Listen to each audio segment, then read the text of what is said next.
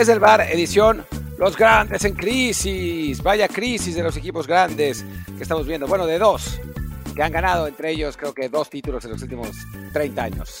Chivas y Cruz Azul están en, en serios problemas. Chivas después de perder con el Mazatlán de local la verdad, ¿quién pierde con Mazatlán, de local? Es ridículo. Y Cruz Azul, después de perder con todo el mundo, esencialmente, eh, es, no sé si último o penúltimo lugar de la tabla, es un cagadero absoluto Cruz Azul. Y pues de esos dos nos vamos a, a enfocar y después si hay tiempo de algunos detallitos más de Liga MX. Pero en fin, yo soy Martín del Palacio y me acompaña Luis Herrera. ¿Qué tal Martín? ¿Qué tal Barra del Bar, fans de Footbox y más gente que se está encontrando este podcast? Como siempre les digo, en Apple Podcast, Spotify. Ya no voy a decir Google Podcast porque me llegó un mensaje de que ya van a desaparecer la plataforma. Pero bueno, estamos en todas las demás. Suscríbanse por favor en la que más les guste, de preferencia en Apple Podcast o Spotify, para que también ahí nos echen la mano con un review de 5 estrellas, por supuesto, como hizo. Creo que este fue un bot gringo porque está en inglés y dice I love this podcast. Definitely has a unique and special perspective. Y se sigue. Entonces yo creo que es un bot, pero quien sí nos puso un review de verdad fue DJ Brox que dice excelente programa los periodistas hablan como debe ser, de manera directa y sin maquillar las cosas, totalmente diferente a como estamos acostumbrados en México. Muchas gracias DJ y bueno, también si quieres, acompáñanos en Telegram en Desde el Bar Podcast. Pues sí, acompáñanos ahí en, Telegram, que el grupo se pone bueno con, las discusiones y eso ya, ya pasó la etapa en la que eh, la gente se peleaba y, amenazaban con van, ahora todo es alegría y holgorio por el momento. Y donde no es alegría y holgorio es en Cruz Azul y en Chivas, que es eh, catástrofe. Hablemos, si quieres, Luis, primero de Cruz Azul, porque bueno, pues a final de cuentas, dentro de todo, o sea, si terminara el torneo hoy, y yo sé que Chivas tiene un partido más, pero el Guadalajara estaría en liguilla, ¿no? Y tendría oportunidad de, recuperarse de este, bueno, de esta etapa catastrófica que empezó con la derrota en el, en el clásico contra el Guadalajara, pero lo de Cruz Azul es, contra América, perdón, pero lo de Cruz Azul es francamente dramático. Penúltimo lugar con 5 puntos, 10 goles a favor, 18 en contras, menos 8 de diferencia de goles, solo arriba del Puebla. Eh, la verdad es que nadie esperaba que Cruz Azul estuviera eh, así, ha sido muy malo, cambiaron al técnico, llegó Joaquín Moreno, no ha podido levantar el barco, tienen un pues un desmadre total y absoluto en la dirección deportiva.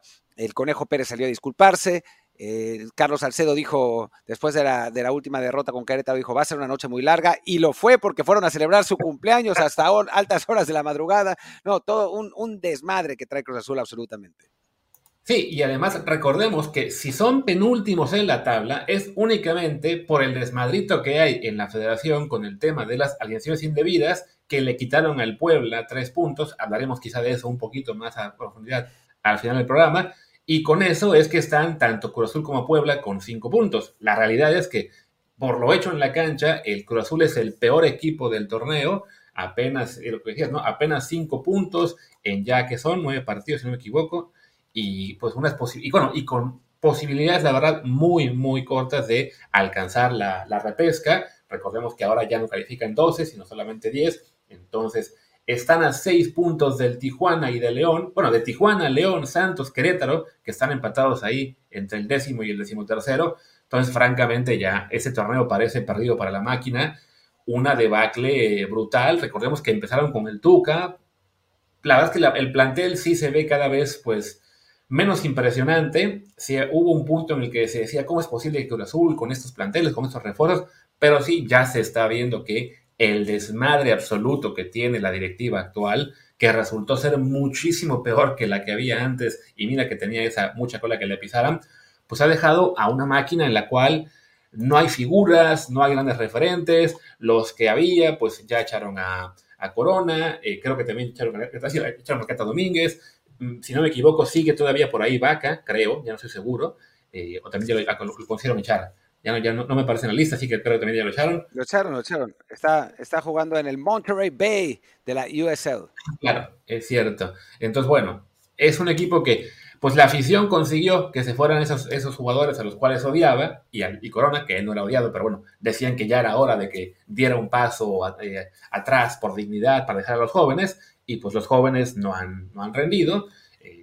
Jurado tiene un buen partido y tres malos, entra Gudiño y tiene puros partidos malos, alguno bueno, pero la verdad son muchos. O sea, ves el plantel incluso de Cruz Azul Y no es que digas, este es el peor plantel de la Liga MX, porque bueno, está ahí Ni mucho menos, ¿eh? Ni mucho menos. Está este Rodrigo Huescas, que es uno de los eh, grandes prospectos a futuro, Eric Lira, pero sí, de entrada ya no es un plantel que digas es de los cuatro mejores, como sí decíamos hasta hace, no sé, quizá dos, tres años. Sí, sin duda. O, un plantel de liguilla, ¿no? Es, eh, es un plantel que realmente pues ha, perdido un montón de, poder, eh, de, capacidad. O sea, veamos la alineación que sacaron contra, contra Querétaro, porque bueno, eso creo que nos, nos revela un poco el, momento en el que está Cruz Azul. El portero fue Andrés Gudiño. Después jugaron Juan Escobar, Carlos Salcedo y Walter Dita. Ignacio Rivero, Eric Lira, Charlie Rodríguez y Carlos Rotondi. Uriel Antuna, Diver Cambindo, que es la contratación por piedad, y Moisés Vieira. Eh, y bueno, ve uno el plantel y la verdad es que no impresiona muchísimo. O sea, así jugadores top, top, pues no hay. O sea, su mejor jugador es Antuna, y eso lo dice todo. Pero bueno, tampoco es como el plantel de Querétaro, cuyo portero es Guillermo Alison, que recordemos que se fue de Cruz Azul porque era el cuarto portero. Después Raúl Sandoval, Miguel Barbieri, Emanuel Gularte y Omar Mendoza. Pablito Barrera, a sus 48 años, Federico Lertora, Kevin Iscamilla, que ahí anduvo rebotando hasta que, hasta que llegó hasta ahí, Jaime Gómez, José Raúl Zúñiga, un colombiano de 28 años que llegó así de la nada, y Edson Ayón, que es uno de los buenos prospectos de la sub-23, pero que desde que es titular por la salida de Ángel Sepúlveda no ha metido ni un solo gol. Y aún así, el Querétaro va y le pone un paseo a Cruz Azul eh, de visitante. Que recordemos además que Ángel Sepúlveda se va de Querétaro a Cruz Azul, donde es banca. O sea, bueno, sí juega, ha jugado un poquito.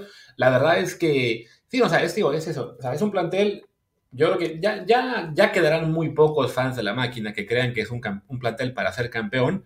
habrá alguno que diga, pero es que Antuna, es que Chávez, que Lira. Y sí, en su mejor momento, en, su mejor nivel, los tres, creo yo, serían los principales referentes de, del Cruz Azul pero pues con tres jugadores no alcanza, ¿no? O sea, sobre todo en, una Liga MX en la cual pues tuviste el parón por League Scope, eso te apretó, te los, calendarios, tienes de repente juegos a media semana, o sea, ya, ya no basta, eh, en general, ni siquiera, incluso cuando no hay únicamente este canal apretado, o sea, ya no basta con tener un plantel en el que haya siete, ocho, vamos a llamarle titulares sólidos, ¿no? O sea, ocupas por lo menos 14, 15 jugadores de, regularidad, de confianza, y Cruz Azul no los tiene. También porque, bueno, parte de estos nombres que, mencionamos, pues están ya muy lejos de lo que fue su mejor versión, ¿no? De entrada, pues Alcedo, que ahora desafortunadamente para él, pues sí, es más noticia por la fiesta de cumpleaños que se aventó que por cómo jugó, y cuando es noticia por cómo jugó es porque lo hizo mal, pues sí, es, una, es una plantilla descompuesta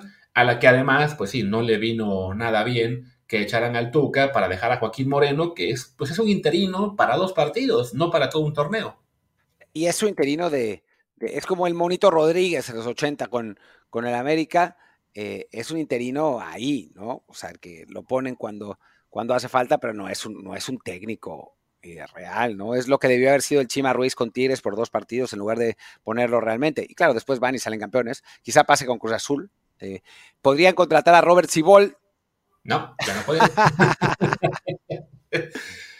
y sí, y todo tiene que ver con la directiva. O sea, yo me acuerdo que durante muchos años, muchísimos años, decíamos, pasan los jugadores y pasan los técnicos y Cruz Azul sigue igual, ¿de quién es la culpa? Pues obviamente de los directivos, ¿no?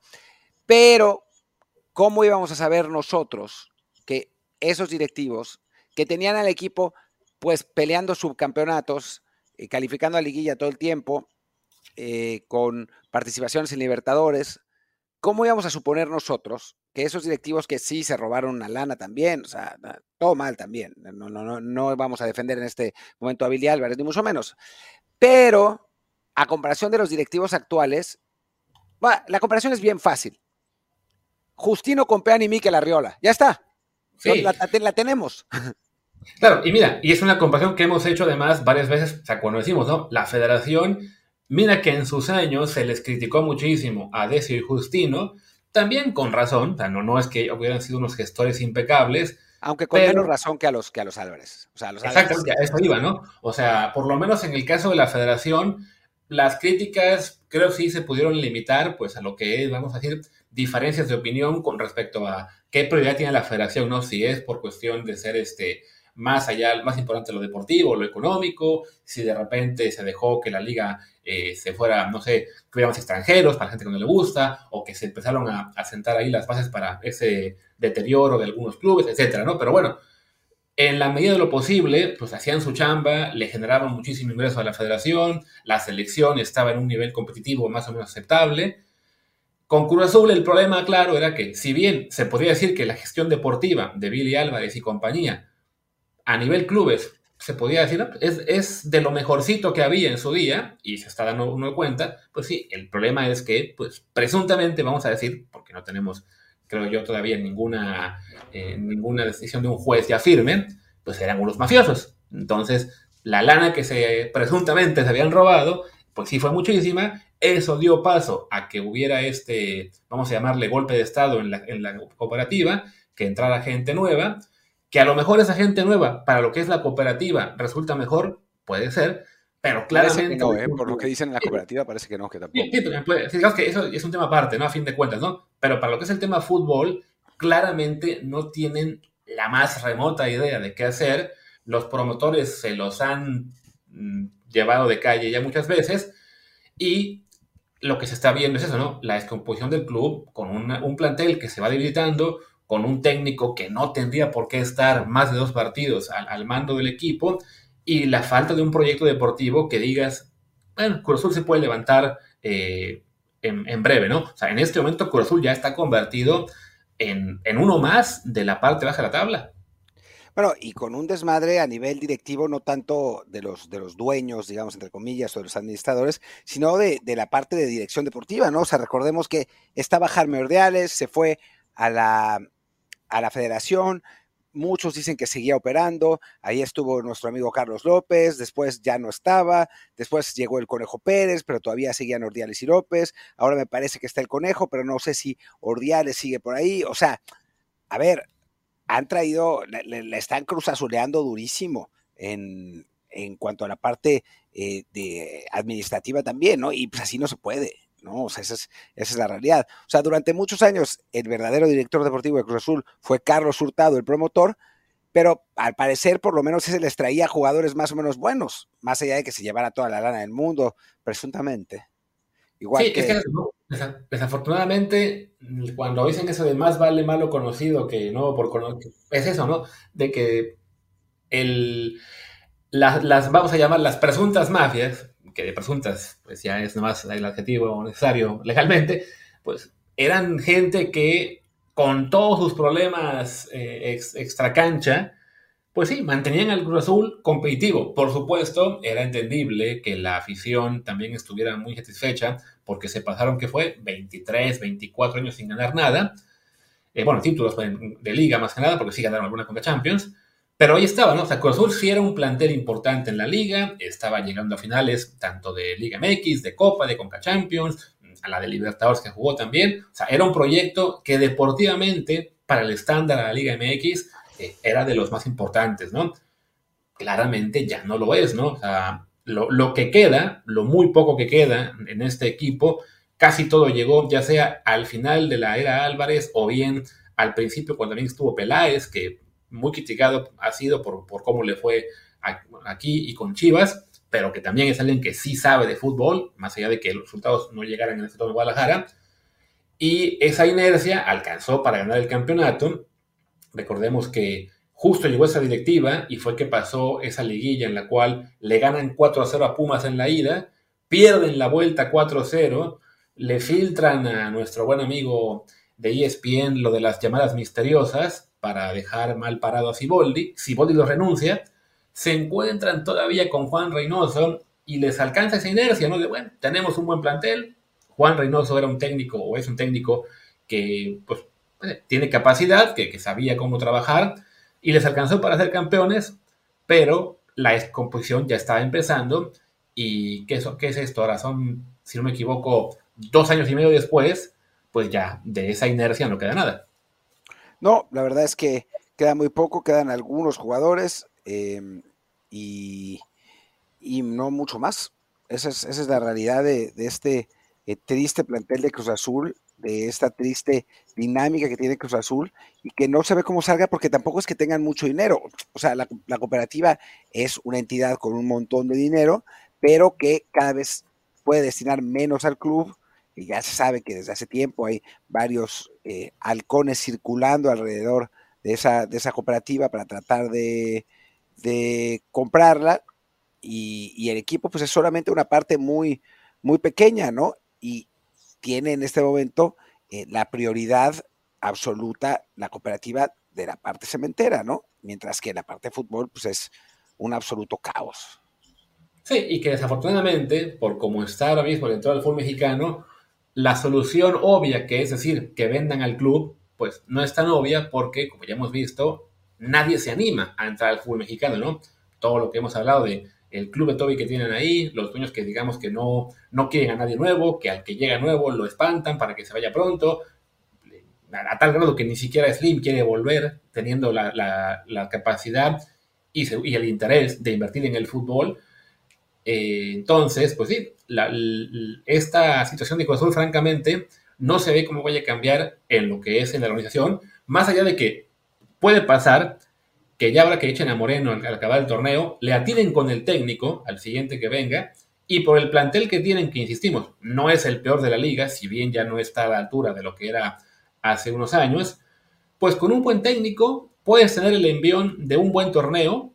Le pasó a Chivas el torneo pasado siendo subcampeón, lo vemos ahora con el San Luis que está de líder todavía, o sea, y a lo mejor dices, ah, todo está bien, ya, se, se arregló todo pero, como también estamos viendo la con Chivas, del cual hablamos ahora, esa puede ser simplemente una ilusión, ¿no? De, ah, pues sí, el torneo mexicano es tan noble al ser torneos cortos que una buena racha te, te regresa a las primeras posiciones, pero la verdad es que ya para cerrar, pues Cruz Azul es un proyecto que está realmente enfermo y que no se le ve manera de hacerlo competitivo y protagonista permanentemente si no hay cambios de raíz.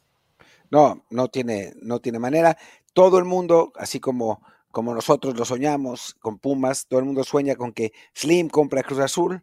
En algún momento hubo intenciones, eh, no, finalmente no pasó, eh, y la, en algún momento, eh, y, por, y, por, algo que me lloraron los aficionados de Cruz Azul un montón, Ricardo Salinas Pliego estuvo muy interesado en quedarse con la cooperativa, no con el club, que el club viene con la cooperativa, pero lo que, lo que quería Salinas Pliego era la, la, la, cooperativa, al final de cuentas pues tampoco pasó, y pues no se ve cómo va a, a rescatarse en este momento por el desmadre que trae interno en, en la compañía en general. Y pues creo que ya no, no, nos queda mucho más que decir de la máquina, así que hagamos una pausa y hablamos del otro grande en crisis, el chiverío. Y regresamos con, la, la realidad es que la, la crisis del, de, del Guadalajara no es como la de Cruz Azul, o sea, es una, una crisis distinta, es, es, la realidad, es una crisis de resultados en corto, o sea, no, no tienen un, un desmadre administrativo como el que tiene Cruz Azul. Tienen en principio una buena organización con Fernando Hierro y con. con. Ay Dios. ¿El técnico Paunovic? Paunovic, ah, me salía Djokovic por Dios. Eh, sí, y con, con, el técnico Paunovic, o sea, el problema en este momento es de resultados y de un vestidor que sabemos que durante a, que por años ha sido muy tóxico, que no se toma en serio, que con jugadores que llegan y que no tienen el carácter de, de, de, dar gritos y de poner voces, con la única excepción del pollo briseño, el ídolo de Luis Herrera. Eh, y, bueno, ahora lo que estamos viendo con Chivas es un problema de resultados, que puede ser a corto plazo, pero perder con Mazatlán de local sí es un golpe brutal. Sí, es que Guadalajara había arrancado muy bien el torneo, eh, si no me equivoco, ganando tres partidos al arranque de la liga, previo de que se se hiciera el parón por la, ¿cómo se llama? Por la League's Cup, había ilusión de que, ah, mira, se está manteniendo la inercia de lo que fue el torneo pasado, en el cual se llegó a la final y estuvieron a nada de ganarla. Recordemos que iban 2-0 a favor en la, en, la, en la vuelta ante Tigres. Pero, como hemos dicho aquí, ese llegar a la final, ese buen arranque, pues creo que sí era como que el, el punto máximo de lo que daba la plantilla, de lo que daba eh, también un poco, ¿no? La liga, al ser generosa, al permitir que una buena racha te, te, lleve rápido a los primeros puestos, pero ya en la League Cup se empezaron a ver las grietas, les va de la patada ante el Cincinnati y el Sporting Kansas City, quedan eliminados, tuvieron que esperar, además, recuerden, tres semanas para volver a la acción, y jugar contra el Juárez.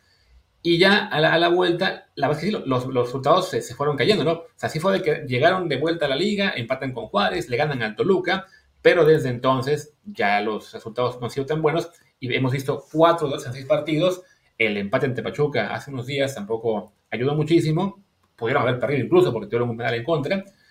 Y cada vez se nota más, pues sí, un, a un plantel que ayer yo veía en, las redes eh, como el tema común, decían que le tienen la cama a Paunovic. No sé si lo están entendiendo, pero claramente ya no están respondiendo igual a lo que el técnico les, les dice comparado a lo que pasó el año pasado, bueno, el torneo pasado.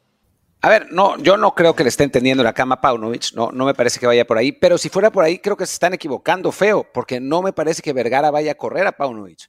Me parece más fácil que corra a los jugadores, porque son siempre, el problema son siempre esos jugadores de Chivas, ¿no? O sea, se habla, se habla un montón de que eh, yo, el, otro día el, buen Enrique Veas ponía eh, que cómo estamos viendo ahora al chino Huerta, que no pudo soportar la presión de estar en el equipo más, eh, con más, no sé, reflectores del fútbol mexicano. Sí, algo así dijo. Y yo le, me, me reía, digo, en buena onda, pero que le decía que se le escapó un tuit de 1965, porque el problema con Chivas no es ese. O sea, la presión, perdón, pero es mucha más presión jugar en el América, o jugar con Tigres, o jugar con Monterrey equipos que están obligados a ser campeones. Chivas hace años que no está obligado a ser campeón.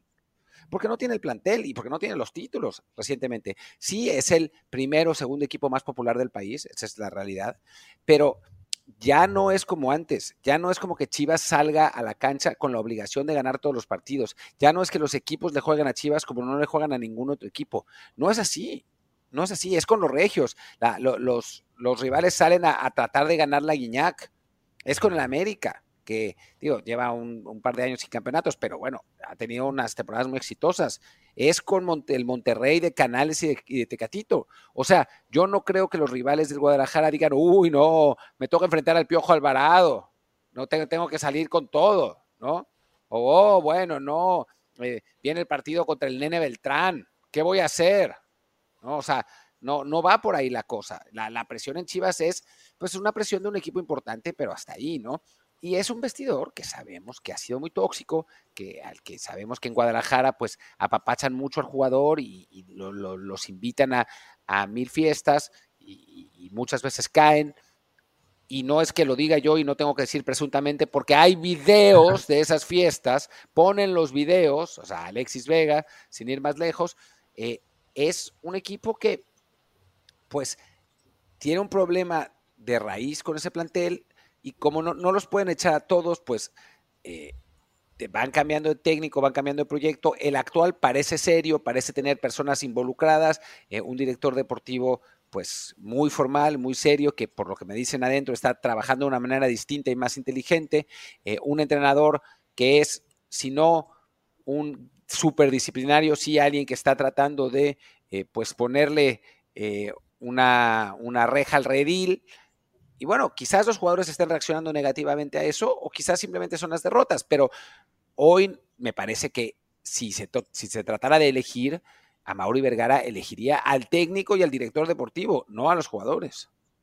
Sí, creo que la parte que mencionas, lo de que es eh, un técnico disciplinario, también explica un poco el efecto que tuvo al, llegar, como que sí, los, los metió en cintura, llevaban ya ellos a muchos técnicos del entorno, ya sea mexicanos o extranjeros del entorno Liga MX, pero con los cuales de plano no se veía que, los jugadores no estaban respondiendo, como que llega alguien de fuera con credenciales distintas, con un, pues sí, un método diferente, más disciplinario, con un, acento diferente, evidentemente, respaldado por Fernando Hierro. Y, sí, su, llegada tiene ese impacto de darle a todos los jugadores ese llamado a atención de, ponerlos en, cintura, firmes a trabajar, pero eso pues sí, es un impacto que tiene un, un efecto limitado, ¿no? Sí, les alcanzó para hacer un gran torneo, para meterse incluso a la, final. Recordemos, en la semi tuvieron también ahí la fortuna de la expulsión de Fidalgo, que le da un vuelco a ese partido ante el América. Ah, pero bueno, es, es un gran torneo, llegan a la final, se quedan muy cerca también lo que señalas, ¿no? La presión claramente no es distinta para ellos como para si es para América, para eh, Chivas o para, partidos o para Monterrey, porque para, para Chivas la verdad es que tanto para el plantel como para su afición, no ganar el campeonato fue de, bueno, pero qué bien lo hicimos, estuvimos cerca, ¿no? O sea, están satisfechos con lo que había hecho en el torneo, que se vale, porque la verdad es que sí hizo un, un logro importante, pero también esa satisfacción hace que a la vuelta de las vacaciones, de ya la pretemporada, tienes este arranque importante de liga y empiezan a caer ya un poco, creo yo, en lo que es, si no el conformismo, por lo menos sí el, sentir que, que ya el trabajo duro no es tan importante o quizá que los otros van a llegar sí o sí y a las primeras derrotas desafortunadamente no, este, no reaccionan bien, llega la debacle en la League Cup, llega la debacle en la Liga MX y desafortunadamente ahora sí entraron en esa espiral de la cual por lo general Guadalajara le pasa con todos los técnicos y la salida suele ser con la, de echar al técnico. Si en este caso, como dices tú, no, no va a haber eh, esa decisión, sino que le van a dar el respaldo absoluto al técnico, pues la bronca es que a su vez tienes un plantel que es bueno, pero no es ninguna maravilla. Sí es mejor quizá ahora mismo que el de Cruz Azul, pero por más que la, gente aficionada al rebaño se, se, enoje porque les digan esto, pues es un plantel mediano para estar entre el sexto y octavo de la tabla. Y alguna vez te alcanzarán por un poco más, pero no, no es este trabuco que, que muchos fans del rebaño creen. No, bueno, es que además la afición del Guadalajara es la cosa más consentidora del mundo, ¿no? O sea, nada más empiezan a ganar otra vez y ya son los ídolos y tienen que jugar en, la selección. Y cómo puede ser que no llamen a Chiquete, el Piojo Alvarado debe ser titular en la selección. Eh, ¿Por qué el Oso González? ¿Te acuerdas cuando, cuando los aficionados de Chivas empezaron con la campaña de que el Oso González tenía que ir a la selección? Sí. Es que...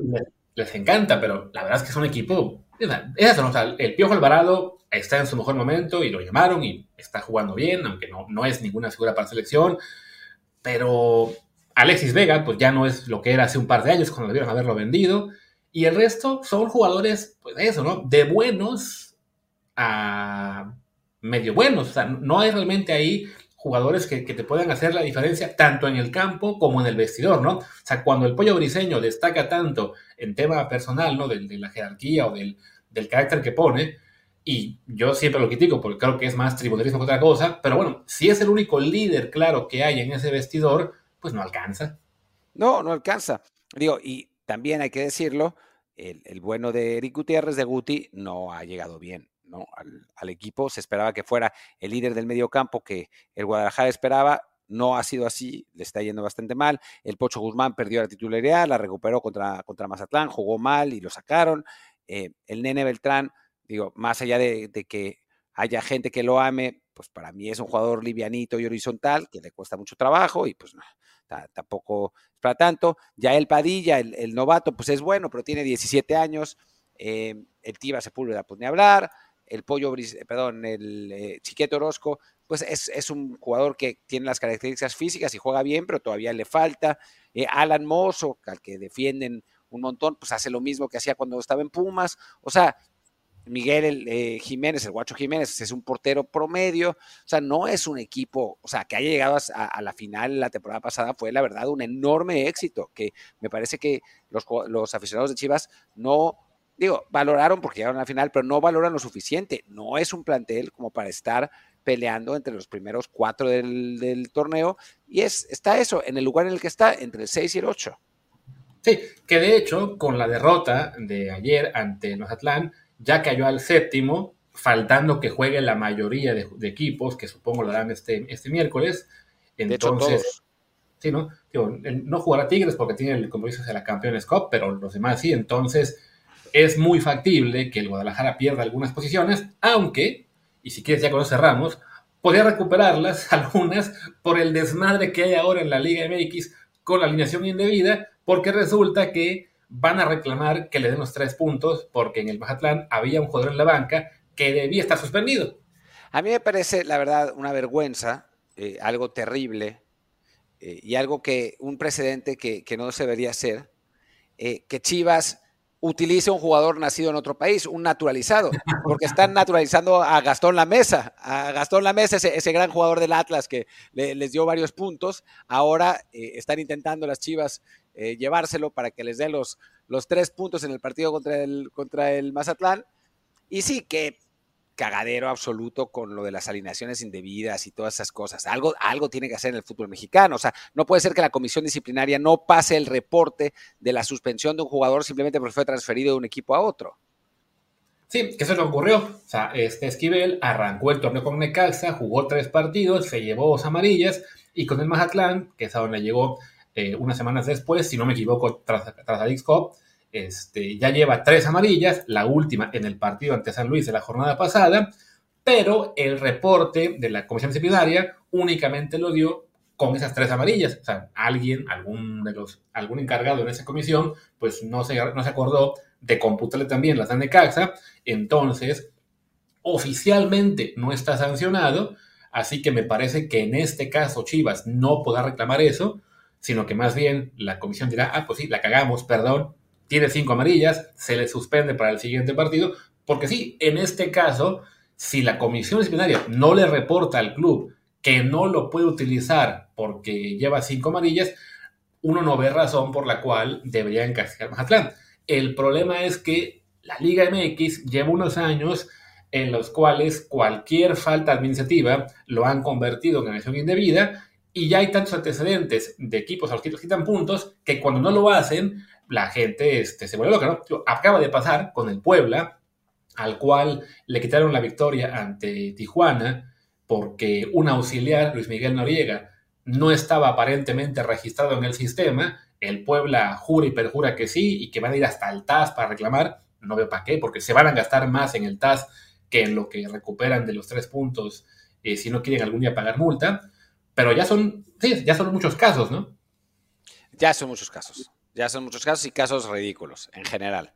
Eh, situaciones, o sea, ni siquiera jugadores, no, no, es, no es la de Mejía Barón que metió un extranjero de más, ¿no? En un, en un partido, sino de un auxiliar que estaba en la banca o un jugador que estuvo 10 minutos en la banca y lo mandaron a la tribuna. O sea, son casos ridículos. Este, por lo menos, el de Esquivel, sí es un futbolista, ¿no? Pero un futbolista que jugó el partido, pero el, o sea, el castigar por suplentes o por, auxiliares me parece absurdo. Lo que tendría que pasar en, este caso es que les dieran una, sanción administrativa. No, espérate, y Esquivel tampoco jugó, ¿no? No, no jugó, estuvo en la banca. Es absurdo. Aparentemente, cuando va a la banca, alguien en Twitter, no recuerdo el nombre de quién fue el reportero que lo hizo, perdón por no mencionarlo, este, lo avisa. Entonces, por lo menos, la gente de Mazatlán, supongo, por si las dudas, no lo meten eh, no sé si lo habrán mandado a tribuna eh, en algún momento no, pero bueno, no juega el partido. Que insisto, yo no creo que se le deba castigar a Mazatlán porque él oficialmente no estaba suspendido. Pero claro, la gente de Guadalajara va a querer usar el antecedente que hay, que tú mencionabas, de Federico Viñas, que hace un par de años lo meten a la banca del América, se dan cuenta de que no estaba registrado o algo así en la cédula, lo mandan a tribuna lo más alto que pueden, pero Atlas reclama el partido y se lo dan porque además se hizo un escándalo entonces, porque bueno, porque era la América, eh, hubo ahí presión, creo yo, también para la liga, para que eh, mostrara que no había favoritismo hacia las águilas, y claro, era el punto en el que Irarragorri y Orlegui estaban muy fuertes, y de hecho se, se, dejó atrás un precedente que había en el cual en un partido que fue Cruz Azul Toluca, de muchos años antes, había pasado lo mismo con un jugador que fue se había reportado a Alan Vidal en la banca, quien estuvo en realidad fue Jesús Lara, y eh, se corrigió y ya, no hubo castigo en aquella ocasión. O sea, el precedente era que como se corrigió y el jugador no estuvo, no hubo ningún problema, pero después se cambió, no, pues como Viñas estuvo unos minutos, lo castigamos. ¿Y qué pasa? Que ahora ya todo el mundo dice, ah, pues como castigaron a la América, hay que castigar a todos. Ahí está el caso ahora de lo del Puebla, por un auxiliar, ni siquiera por alguien de cancha. Y también, bueno, la ridiculez que hubo hace unos, unos días también, cuando había gente pidiendo que al Monterrey le aplicaran la misma porque el Tecatito estaba usando un número que no debía ser. Es también absurdo. Digo, eso al final se fue con una multa y en mi opinión es, o sea, tiene que ser así, salvo que el jugador tenga incidencia en el juego, en cuyo caso sí, que me parece que no, no hay duda que se tienen que perder los tres puntos. Si hay una cuestión así administrativa o, o auxiliar o un jugador que quedó en la banca o algo así, multa siente tu multa y ya está. Y yo digo que a Mazatlán lo multen con los dos mil millones de pesos que adeuda Salinas Pliego al SAT. Y no son presuntos. Lo dijo Andrés Manuel en su conferencia de prensa, en su mañanera, y, el, el, SAT ya dijo que Electra tiene que pagar, así que bueno, que lo pague el Mazatlán. Pero mientras tanto, en lo que es en la cancha, sí, o sea, definitivamente no, no hay razón para castigar a este equipo, sobre todo, insisto, ¿no? Por el hecho de que la comisión fue la que se equivocó a no reportar como suspendido. Y sí, creo que el, el, gran problema es que tenemos en México esta cultura, creo que la palabra es punitivista, en la cual toda infracción merece la sanción máxima. Entonces ya no hay eh, una perspectiva de, a ver, por ejemplo, en el tema de las elecciones indebidas, ocurrió aquella de Tigres en una liguilla en la cual se le van las cabras al Piojo Herrera y mete, creo, un extranjero de más. De todos modos quedó eliminado, pero bueno, el partido se le dio como perdido por acción indebida. Y este, y sí, ahí estaba correctamente aplicada la regla y el espíritu de la misma, porque sí, se utiliza un jugador que no se podía.